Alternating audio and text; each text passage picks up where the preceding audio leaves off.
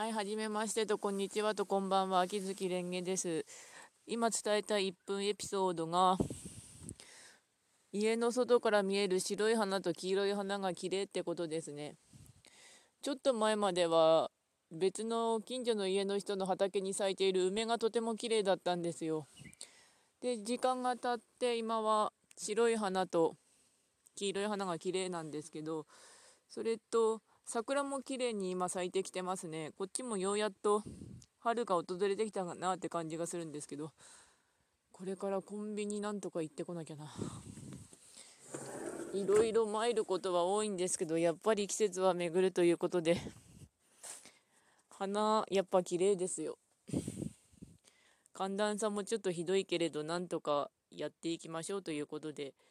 1分以内ということで、このエピソード終わります。それでは。